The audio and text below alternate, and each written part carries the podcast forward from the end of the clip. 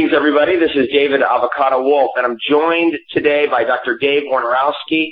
He is an MD trained at Temple Medical School, and he got very interested in longevity research back in the year 2000 due to the passing of his father and then passing of his older brother. Very amazing communicator. When I first talked to Dr. Dave, I was very impressed by his elocution. He's got a degree in English, as I later found out, which preceded his medical degree, and that must have something to do with his ability to communicate very complex ideas in very simple ways. And Dr. Dave is not only an expert in immortality, he's an expert in health. He's an integrative specialist of the old way of doing medicine with the new. So welcome, Dr. Dave. Thanks, David. It's a great pleasure to be here and to speak with you again. Now, Dr. Dave is going to be joining us at our Longevity Now conference, which is coming up September 30th, 2011 till October 2nd, 2011. And if you're going to be hanging out with us one extra day there, October 3rd, 2011, we're going to be doing a master's workshop with myself, Truth Calkins, and master herbalist Ron Teagarden. So put those days in your calendar, September 30th, 2011 through October 2nd or 3rd, 2011 at the Orange County Hilton in Costa Mesa, California, just south of Los Angeles. Well, I've been wanting to talk to Dr. Dave again for quite a while. The first conversation I ever had with this man was incredible. He is very, a very educated, well-spoken individual. And Dr. Dave, since I got you, what is the latest with your wonderful book, The Immortality Edge, and the TA65 longevity product that you introduced us to? Well, the field the field of telomeres, telomerase, and uh, TA65, which is a telomerase activator, has really, really uh, continued what I would call nothing short of an explosion uh, in terms of science and in terms of general acceptability. You know, when you first come out with something, no one quite knows what to make of it, and the scientific community is by nature a skeptical community and that's good because you know we don't want to start any trends in in um, you know large populations of people without doing due diligence. Since we did the uh, the talk uh, in April at your wonderful conference, and I can't say enough about the Longevity Now conference, David. First of all, thanks for having me back. Second of all, uh, I'm sure you know this, but there is no event on the planet like this, and I've been to a lot of health and wellness and anti-aging conferences. And uh, folks, if you haven't been to one of David's events, or even if you have, Every single one of them gets better. Every single one of them pushes the boundaries of cutting edge of, of science. And uh, you're missing something. I mean, really missing something. So sell a house, sell a car, sell the kids. Get there. You really want to be at this at this next conference. And of course, I've got some surprises for the audience as usual, David. So telomeres advance more and more than, than we could have ever dreamed. An explosion due to the Nobel Science, uh, the Nobel Prize that was awarded back in um, 2009, lots of research, specifically with TA65, a, a leading researcher by the name of Maria Blasco uh, from Spain, has essentially repeated a lot of the studies that were done with telomerase activation before. So let me just recap. You turn on telomerase. It's the only enzyme that you can use to safely lengthen your telomeres, which are your biologic time clocks. You lengthen your biologic time clocks and good things happen. Now, in people, we can't say that it extends life just yet because it's going to take several decades to really, um, you know, look at that. We need to watch people grow past 80, 90, 100, and so forth to see uh, the impact on their life. We certainly have data that it improves health span. And Maria's study on mice took TA65 and showed that we could do the same thing with TA65 that we do with other telomerase activators, David, and that is stop the aging process, improve the health of these mice, and uh, see some dramatic changes in the appearance and function and physiology of these mice. Now, mice are not people, but um, we've already done the human study, and we're already, you know, gathering data on that. It's just going to take a lot longer. We already know that we've seen improvements in, in uh, lots of biologic markers of aging in people. So uh, the reason Maria's study was important was because it's the first time TA65 was used in mice to actually show that it did the same thing as all the other ways of tur- turning on telomerase that they did. So big study, lots of important stuff. TA65 now squarely accepted by scientific community as a bona fide telomerase activator, as a safe supplement, and as at the very least improving the health of, of uh, the subjects that take it, whether it be animals or mice. So uh, lots of stuff. And in terms of, of people, uh, tons of people um, since April and, and continuing onward have adopted TA65 as part of their daily routine, and, and lots of famous people are now on it. I can't really name names, um, but I'm sure you know some of them. So um, it's really it's blowing up. That's that's the only way to say it. I was uh, just with Reverend Michael Beckwith, who was very much popularized by the movie The Secret. We're in a new movie together called Discover the Gift, and he's been on it for quite a few months, and and he's he basically told me the same thing I've been experiencing with the TA65, which is a really big change in the core energy that you have. Mm-hmm. I really feel a lot of energy surging through me like I, when I was 16, 17, or 18. And as, as silly as that is, of like, oh, this is a longevity product. I'm 41 now, and now I feel like I'm 16 or 17 or 18. It's really actually happening. And I've been taking the TA65 astragalus extract concentrate since January. So something's happening and, and it's really good. But one of the things I found out about you, Dr. Dave, is that when we got together, we started talking, sharing ideas. You told me that you are a fish oil scientist. You are an amazing researcher in this area, and that was really, really, I, I thought, a big part of you, a big part of what you do and your expertise. So that's what I want to get into today. I want to talk to you about DHA and EPA. And DHA of course, is what's found in fish oil as well as EPA. These are the long chain omega-3 fatty acids. For those of you who don't know, and Dr. Dave is going to tell us all about those things.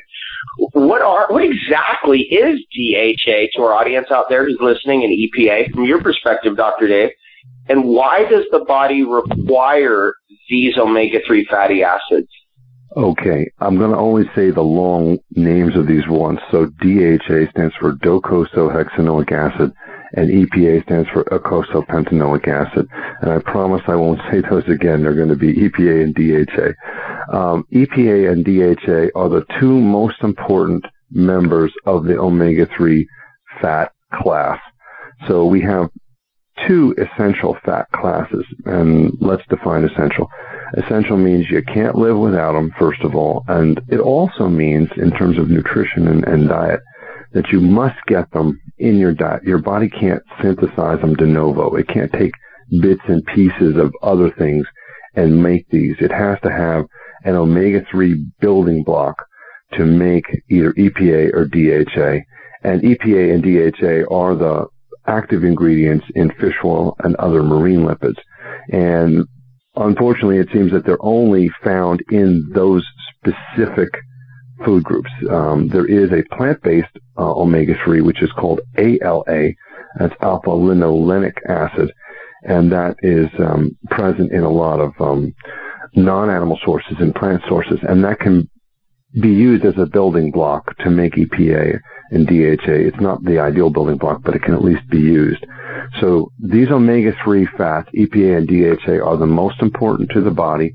They are considered anti-inflammatory fats, and they must be gotten from the diet, and they cannot be gotten uh, from any place else in the body. You can't make them. That's the, the summary, if you will, the Reader's Digest version. Omega-6, we should talk about very briefly, is the other, sort of the yin and yang. Omega-3 can be either yin and yang, depending on what your, your bent is. Um, but omega-6 are the inflammatory, I guess that would make them yang. O- omega-6 are the inflammatory fats, and they are also essential, meaning you need them, and they cannot be uh, gotten anywhere but the diet.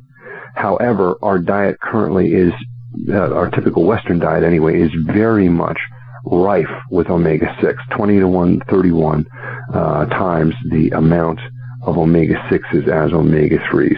Why do we need them? Well, that's that's a question that could I could probably go on for hours, but I won't. I'll just simply tell you that they are found in every single cell in the body, and they're found primarily in the membranes of the cell.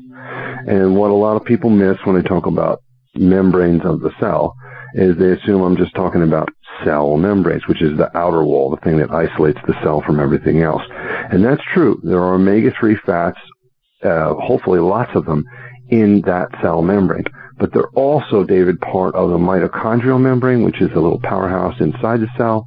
They're also part of the nuclear membrane, which is where all of our genetic and epigenetic material is stored. So they're absolutely critical structural um, parts of our cell membranes and our cells. Every cell in the body. Some cells have more of one kind than the other. For instance, you can only measure DHA in neural tissue like brain and eye and nerves, and that's really led to some some serious mistakes on the part of some really good scientists because they assume that there's only DHA in those membranes, and they try to treat conditions with DHA only. Uh, in point of fact, that's not the case, and if we have time, we'll get into that a little bit later. Um, but certain cells have more of one kind than the other. Generally speaking, and again, this is a big generalization, but it serves us well. Generally speaking, EPA is a biochemical messenger. It's the one that goes out and tells other cells and, and other chemicals to do things in the body. And again, it primarily functions as an anti-inflammatory signal. So when EPA is needed, it's released from the cell membrane as what's called an eicosanoid, and it goes out and it, it blunts the inflammatory response.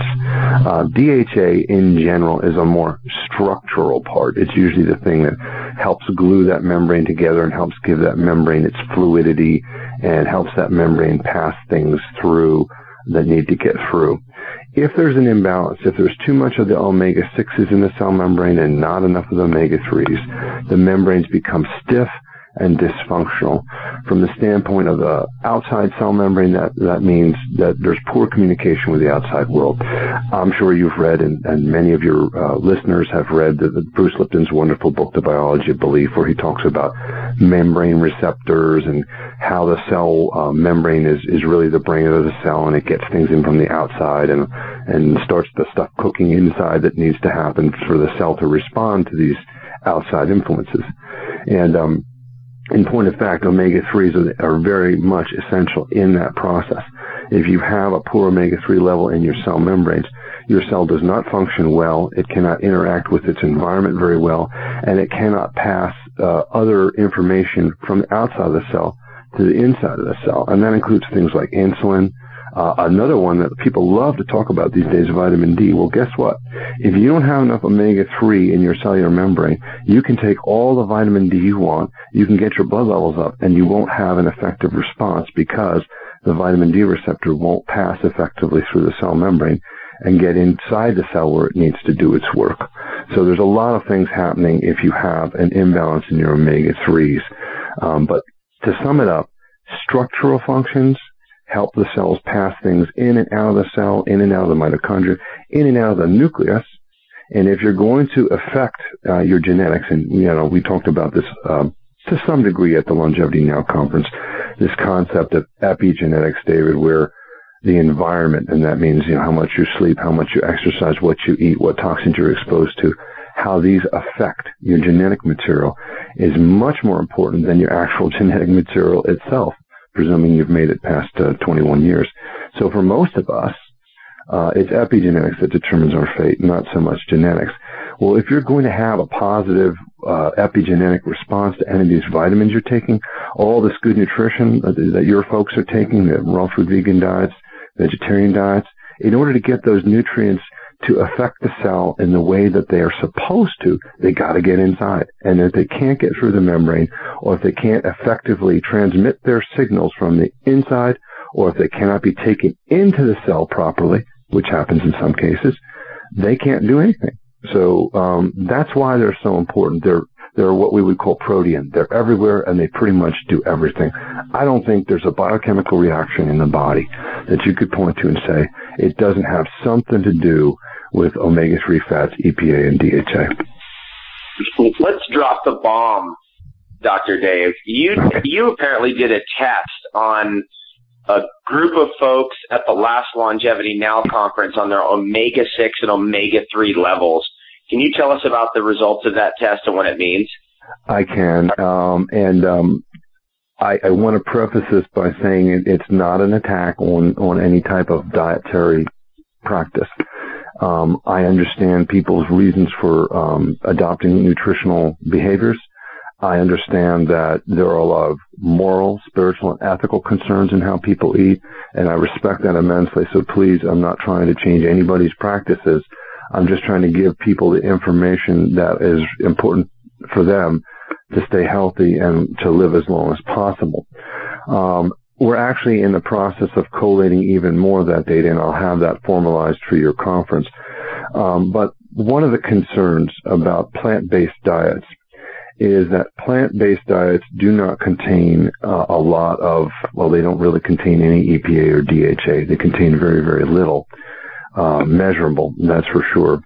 Some people have found ways of uh, taking plant-based supplements like algae uh, based supplements that may uh, boost the levels a little bit, but these tend to be quite ineffective uh, compared to what you really, really need. And what we found and, and what's been suggested in the literature is that plant-based diets do not really contain enough of these essential omega-3s, the EPA and DHA, um, for people to remain in optimum health. And the suggestion was put forth in one of the nutrition and food journals that this puts uh, raw food vegans and vegetarians and plant-based diet people at risk for heart disease. Now, let me clarify that statement. Um, at risk for heart disease compared to what? Well, certainly, uh, if you eat a plant-based diet, you're still going to have less risk for heart disease than somebody who eats a typical Western diet, uh, which is calorie overloaded, nutritionally poor, and lots of bad fats, omega-6 fats, trans fats, saturated fats. So I don't want to give the impression that, that someone adopting a plant-based diet is really just a heart attack waiting to happen. That's absolutely false. Still at a lower risk than the general population, which by the way, in this country is about 28% chance of heart disease. So about one in four people is considered quote unquote normal. And we won't get into what I think of that definition of normal, but um, that's what we uh, we as in allopathic medical doctors accept as uh, normal. This is what we would expect. One out of four people is going to get a heart attack or heart disease of some sort. It's clearly the risk in your population is less. However, um, because of the lack of these EPA and DHA omega 3s, what we've been able to document in your group, specifically from that conference, was an abysmally low omega 3 fatty acid level, somewhere around 20 to 24 percent. And what we're really looking for is about 75 percent omega-3 in the red blood cell membranes. So um, it, it panned out to be absolutely true. You know, you know how I am, David. I like to test everything. Just because I read it in the literature doesn't mean I necessarily accept it. Um, so I really wanted to test this philosophy, this theory, if you will, and and the Longevity Now group turned out to be a really good group to test. And subsequently, uh, we've done some additional testing on my fish oil based population, people who are taking fish oil, obviously they're significantly higher. Many of them have achieved that level.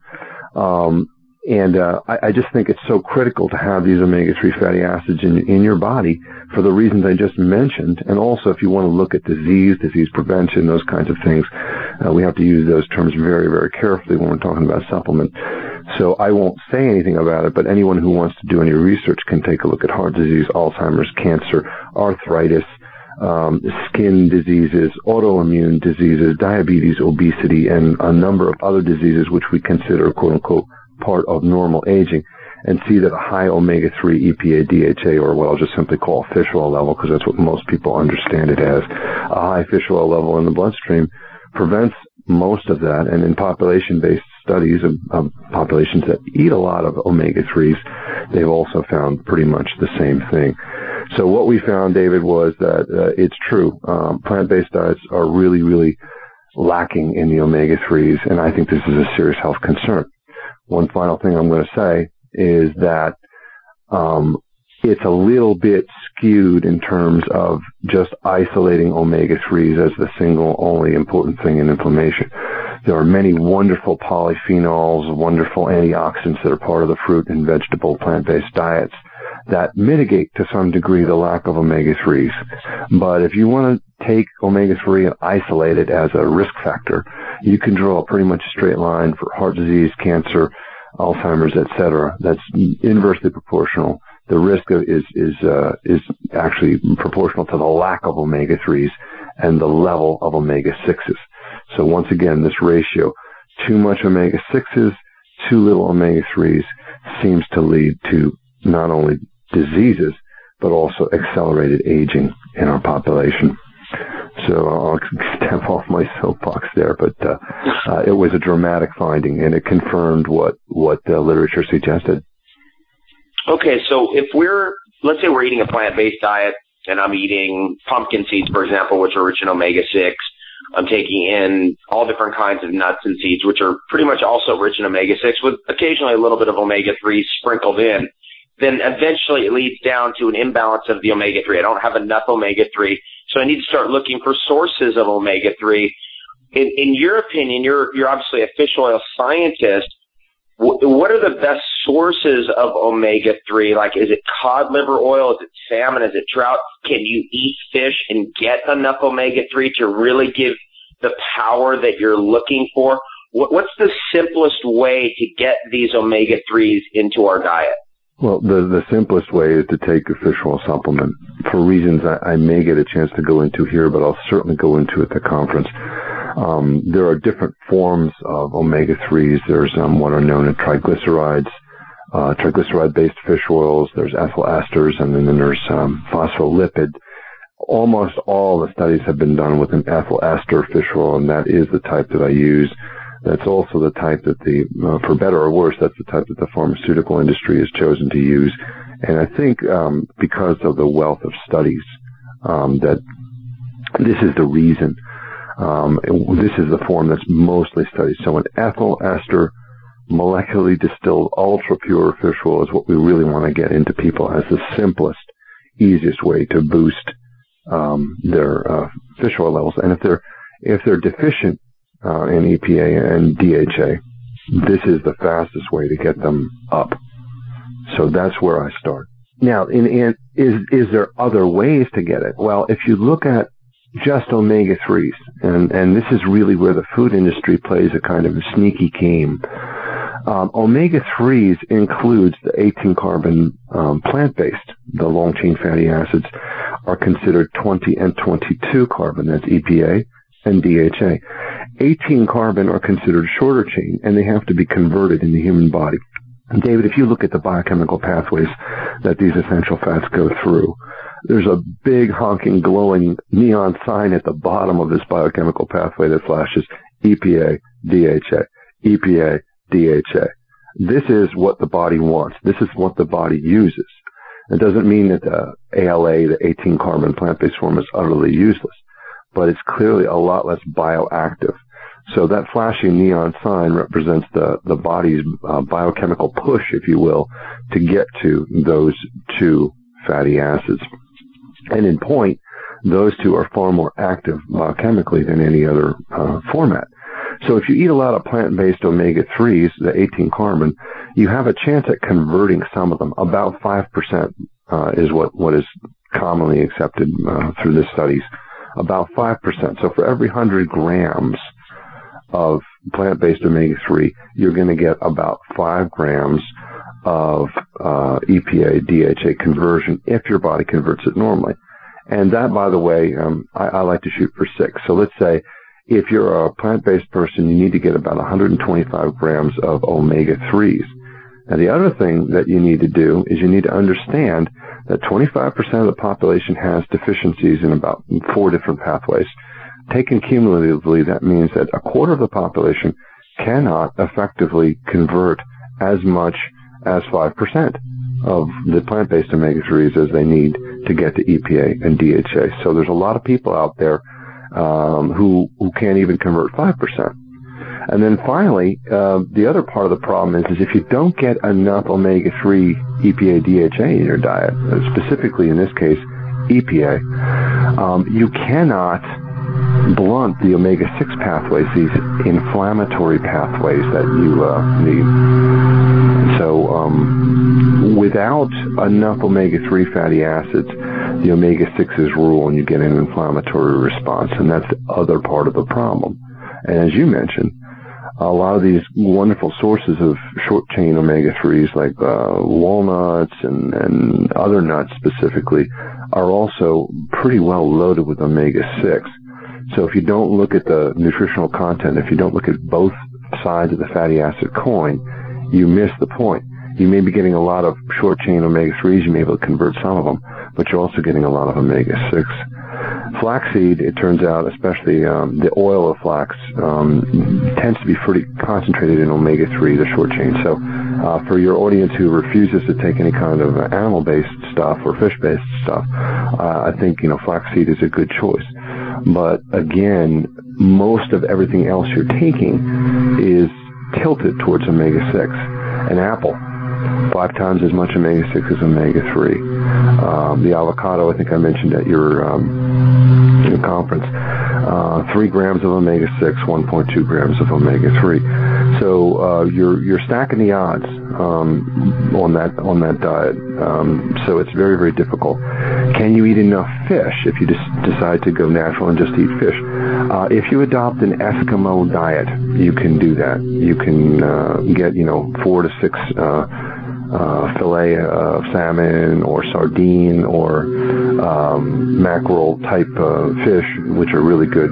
I don't like cod because it's got a little bit too much vitamin A um, and it's also usually not purified, and cod is a bottom feeder. So I, I, you know, suggest that if people want to do it with fish, they get line caught, ocean caught, you know, not farmed fish, because the farmed fish is fed the same cornmeal that our that our our beef is fed, and that's really what skews the the balance of the omega fats in the wrong direction. Is that they're farm fed. So uh, if you're going to do it with fish, uh, be aware that you're going to need to eat an awful lot of it and also be extremely aware that you may get mercury toxic. Uh, there's a couple famous cases. Jeremy Piven is one, Daphne Zuniga another. They went on uh, the diet recommended by a certain well-known dermatologist, which uh, this person refused to to um, talk about fish oil and said, no, you can do it with salmon. And these people got uh, mercury toxic. So that's the risk. If you're going to eat fish, especially oily fish, uh, you're you're going to be facing mercury toxicity, and that's true whether it's line caught or farmed. It doesn't matter. So uh, I, you know, that to me, all arrows point to fish oil supplementation. You can control it, you can concentrate it, you can purify it, and then you can measure it. And to me, that's that's the cat's meow. Now, th- there are other sources of omega three out there, you know, besides say flax or hemp or chia. One of them is clary sage oil. Real mm-hmm. quick, Dr. Dave, have you ever looked into clary sage oil? A friend of mine sent me a bunch of data on that, and I know there's somebody listening right now who's been taking clary sage ALA type of oil, and uh, apparently that's a little bit more stable, better quality than most of the omega threes plant based that people take. Any anything to say on that? Um, I think you know. Again, it's a great source of the short chain 18 carbon um, ALA. Um, and you know, ALA needs to be studied a little bit more. It it, it isn't studied to the same degree uh, as EPA and DHA is. And in the studies that that they've done, um, there tends to be a, a, tendency in the scientific literature to lump all omega threes together. Again, ALA is not EPA and DHA. Um, it's it's a um, part of the pathway. So, um, but if you are looking to do it that way, um, I think it's a, a reasonably good choice. Again, the source of ALA is to me not as important as the biochemical pathway. It's great that you have a pure source. It's great that you have a stable source. That's essential. Um, but ultimately, um, two things. Number one, your bio your body has a biochemical pathway that it uses independent of where you get that you know, from. And number two, if you're going to do that, and this is true of fish oil too, what it's so important. I suggest you measure it. That's, I think, you know, we use the ideal omega test, the little finger stick, because it's simple and quick and easy. Um, and, and really, uh, this is so important that, that going, uh, going into this blind, so to speak, not knowing where you stand or what the effects of your therapy are, uh, is a mistake in my opinion. If you're really going for optimum health and optimum longevity. So no matter what choice you make, I would just say measure it and understand the biochemistry you're going to have to take a lot of ALA. You're going to have to get a lot of it to, to effectively convert it. And you're going to have to hope that you're not one of those 25% with a deficiency. And then you're going to have to measure it. Now, all that is true of fish oil too. So I don't want to give the impression that you just fire and forget with fish oil. Uh, it applies to any source of omega-3. All right. For everybody who's listening right now, this, I'm David Wolfe. I'm here with Dr. Dave Woynarowski. We are talking about DHA and EPA and the importance of fats in our diet.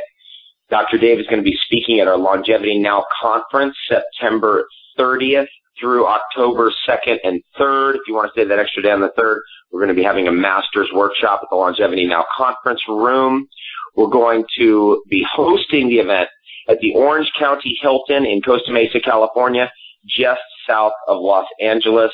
All the information, of course, is on the longevitynowconference.com website, and we hope to see you there. And I'm sure Dr. Dave hopes to see you there so he can tell you about the great innovations he's found out in his research on fish oil. Now, we're probably going to hear a lot of folks who want to know if I was, it was, if I was to have a chat out right now, who a lot of folks I'm sure want to know about algae oil and krill oil as compared to fish oil. Dr. Dave, what's your take? Um, well, let me start with algae oil first because um, I think that in your audience specifically, you know, the people who are looking to remain um, non-animal based are likely to um, to take an algae-based product if they're going to take a supplement.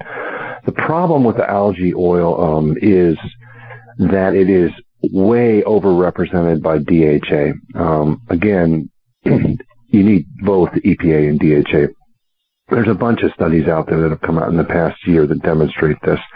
Um, and I'm just going to paraphrase fish oil no good for Alzheimer's, fish oil no good for depression, fish oil no good for whatever. And point of fact, if you look at these studies, um, and this, there was a prostate cancer study, a fish oil may increase prostate cancer risk. Now, some of this stuff is just statistical nonsense. Okay, that you have to be able to read studies, and and when they do press releases on the internet, people know that the majority of folks out there aren't going to read the whole study, and even if they did, they wouldn't know how to interpret the, the, statistical machinations. That's my job. That's what I do, and I can tell you that there's a lot of statistical machinations out there that don't mean anything. However, one of the common things that happens, and this applies to algae uh, because it's primarily DHA, is there's a tendency these days to use one component, specifically DHA, to treat something. This is a mistake. Um, this is not how Mother Nature supplies it. Uh, Mother Nature doesn't have any single food that I'm aware of that doesn't have a mix of both EPA and DHA. That's only DHA.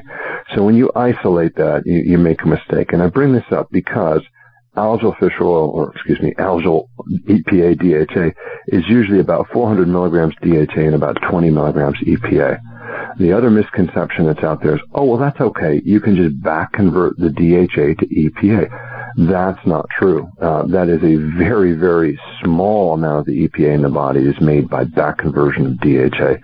Uh, the biochemical pathways that are needed to take the 20 carbon EPA and turn it into 22 carbon DHA are very complex and they actually involve oxidation.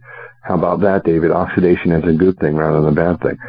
So, um, you know, this is this gets really complicated scientifically. Um, stuff for people like me that really enjoy it, but just understand that it's it's not as simple as just intraconverting the two of them. Once you make DHA, you've really made the final arbiter, if you will. And it's a structural component primarily. It's very, very difficult to convert it back to EPA. So um, there are plenty of blogs on the internet that say, um, "Oh well, just don't worry about it. The DHA will back convert." But if you look at the biochemical pathway, it's shown as a dotted line, and that means it's a theoretical conversion. It's almost immeasurable. This, by the way, is when uh, why when scientists look at the brain, they only see DHA because all the EPA has been oxidized into DHA and elongated. So um, again, it's a mistake to, to rely on DHA. I think it's a mistake to just rely on algal because what you'll have is you'll have a high DHA content and you won't have a high EPA content. Now, I don't think there's been a good study done to prove what that means in the body, um, but I think inherently when you're out of balance with a with a nutrient, that's a problem. Normally, you want more EPA, um, three to one, or at least uh, four, four to one, three to one, somewhere in that ratio. Uh, three to two is also acceptable, but you want more EPA than DHA. I should just mention also yeast because a lot of people have looked at that. Uh, yeast is heavy on EPA and a little bit lower on DHA. But the important thing to understand about the yeast technology is this is a genetically modified organism. And for all of you out there who are Monsanto fans, I'll just tell you Monsanto has pretty much bought up that technology. So I'm not going to go really deeply into that. I think people understand what that means. So theoretically, it's possible to get balanced EPA and DHA by taking a yeast GMO'd product and a algal derived product, mixing them together, and then you would have a reasonably good ratio derived from non-animal sources. Um, you mentioned krill. Krill is kind of an alternative form. It is a marine-based um, animal, if you will. It contains EPA and DHA in a smaller amount than fish oil does, and um, it for someone who, for whatever reason, doesn't want to take uh, fish oil, I suppose it's a reasonable alternative. But um, I take a lot of umbrage with a lot of the marketing stuff out there that they do. Um, I think I showed at your conference the purity data between krill and my fish oil, there's a dramatic, dramatic uh, difference in the purity. This is exactly the opposite of what they say. They say it's clean because it's a tiny little organism. What they leave out is you have to take a couple million of those tiny little organisms and squeeze them and get them into a krill capsule. So um, a little times a lot is still a lot, and that's what we found in the pollution. Uh, krill is a biologically sensitive organism, or I should say um, biospherically sensitive. Uh, there's a lot of articles now coming out about krill population dropping, uh, primarily due to global warming, but also due to overharvesting and how it's affecting the uh, the downstream uh, penguins, whales, um, and uh, walruses that are primarily eating it. There's no population-based studies on krill because there's no population that eats krill. It's not part of the human food chain. Um, the phospholipid uh, information they're releasing is suspect at best. And uh, in point of fact, the last study that was done by the krill people, uh, BioMarine, showed an increase in omega-6 fatty acids in the membranes as well as omega-3s, and they couldn't explain it. So there's a lot of questions I have about krill. I'm not a big krill fan. I think it's uh, really too much marketing. It needs to be really um, fleshed out first uh, before we make uh, any real comparisons. And in terms of volumes of studies, uh, there's about 30 studies on krill. Uh, 28 of them at last count were funded by uh, one of the two major krill manufacturers. Uh, there's 12,000 studies on fish oil, and most of them, by the way, are on the ethyl ester or the triglyceride form of fish oil. Uh, generally speaking, in the past 10 years, it's been ethyl ester. So there's a lot of studies on uh, the ethyl ester format of fish oil. Okay, let me ask you this about about fish oil because obviously fish oil has to come from a fish what, how do you see the future of the fish industry as we go forward with, for example, cod being fished out of the ocean? Can that happen? Let's say we had to switch to another fish. Is it going to go to herring oil? Is it going to go to some other fish? Talk to us about that part of it. And then also the, the toxicity factor, like of mercury, that's being distilled out through the purification process that you that you do, right? That's what it means to be pharmaceutical grade. So let's talk about how it's purified. Sure. Um, first of all, the, the ecological position of, of, fish in the world, obviously, um, as part of the biosphere, we are acutely aware that fish is being um, overfished, and actually, this has been going on probably in parts of Europe for um, several centuries. Um, I have relatives in Iceland. I know you're a frequent visitor to Iceland, and you understand the uh, impact of the fishing on the economy up there. Um, and their constant battle with uh, their neighbors, specifically the UK, over over uh, you know territories and uh, fishing, which uh, assumes humorous proportions at sometimes, but it's very very serious for their livelihood. So uh, here's what I think. I think that we've been aware of the, the fish situation for a long, long time. I think fish husbandry has probably advanced beyond most of the other marine life husbandry. Um, they are closing krill fisheries now. So there is some attempt to limit the harvest of krill because of its effect on the biosphere.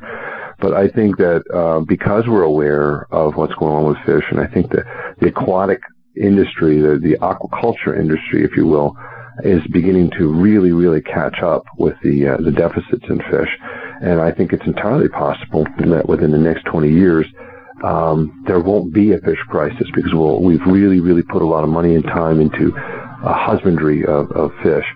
Um, the fish we use for our um, our fish oil is now mackerel. Uh, it's a smaller fish. It does not have a lot of inherent toxicity, but of course we'll talk about removing that toxicity later. It is line caught. It's not. Uh, it's not um, or, or net caught, I should say. It's not uh, farmed in any way, shape, or form. And what happens is after you process the oil, we, we subject it to a process of what's known as molecular distillation. And we actually use a subgroup of molecular distillation, David. It's called supercritical liquid chromatography. I'll just call it molecular distillation. Neither of those are e- easy to say, but it's a form of molecular distillation. It's very clean ecologically. Uh, it's also low temperature, so you don't risk oxidation. I should point out for anybody listening, oxidation's been a big, you know, buzzword. Oh, wow, fish oil gets oxidized. We test our fish oil for oxidation. We consistently maintain a, a very low level of oxidation, almost immeasurable. And um, it really is not a function of the distillation process. Fish oil does not begin to oxidize till you hit about 250 degrees Fahrenheit. Even with standard molecular distillation, you don't get above 185. And with the supercritical liquid chromatography, you actually stay well below that. So we use the most ecologically friendly form. We use the lowest heat form. We measure oxidation levels and we remove just about, well, we, I shouldn't say just about, we removed every detectable particle of mercury. Um, we have um, below, way below the limits, even of Prop 65, which is the California limit, which is four times higher than the national limit, if you will. We have way below those limits on any toxins. You just, you can't measure them. Uh, there's no arsenic, no mercury, no cadmium, no lead, uh, poly uh, chlorides, polybiphenyls, um, furans, dioxins. These are these are immeasurably small and I've shown that uh, that independent lab test in front of uh, your audience as well. So uh, it's part of the quality assurance process. But the reason I'm so so um, hard on that uh, and, and interested in that is because I take my own fish oil, and there's not any study out there that can say, okay, if you take enough uh, omega-3 fish oil or any other oil, for instance, whether it's krill or et cetera, um, there's not a study out there that shows what happens to people over 20, 30, 40 years of taking big doses in terms of mercury toxicity. So I want the absolute minimum of any toxin, especially mercury, since your body can't get rid of it. I want the absolute minimum, and when zero is pretty low, it's about as low as you can get. So I can safely give this to my family and friends and loved ones and attach my name to it and sell it out there on the internet and not worry that 20 or 30 years from now, I'll be causing the very thing that I that I'm trying to fight, and that's advanced uh, advanced aging, accelerated aging. Uh, you mentioned chia and salba. Again, those are short chain car, uh, 18 carbons. So all that we said applies about those as well. I think it's uh, uh, one thing I will say about the plant-based stuff is it's it's probably cleaner inherently because uh, it's not in the ocean. The oceans are dirty. Uh, I mentioned cod before as well. Bottom feeder, uh, I don't think they purify it very well. I haven't seen that data uh, and you run the risk of uh, high doses of vitamin A with cod. So uh, I'm really happy with, with the choices we've made uh, over the past 10 years. Uh, we continue to refine that, and uh, I may have a little surprise for you at the conference. I sure hope so. So that ought to be giving everybody an incentive to show up. Thank you so much, Dr. Dave. Thank you so much for your time and for everybody listening. That's been Dr. Dave Woynarowski telling us about fish oil, DHA, EPA, and the best sources of those very vital anti-inflammatory nutrients. He's going to be joining us at the Longevity Now conference September 30th, 2011 to October 2nd or 3rd, 2011. Again, on that Monday, October 3rd, we're going to be having a great master's workshop with myself, Truth Calkins, and Ron Teeguarden. Now, Dr. Dave is also going to be presenting about everything you've just heard here in more depth with lots of imagery pictures, studies, and we're going to get into at the conference some of the cofactors and secondary conditions and nutrients that we require for maximum absorption of these beneficial marine oils. Thanks so much, Dr. Dave. Thanks to everybody who's listening. I'm David Avocado Wolfe, and I am wishing you the best day ever.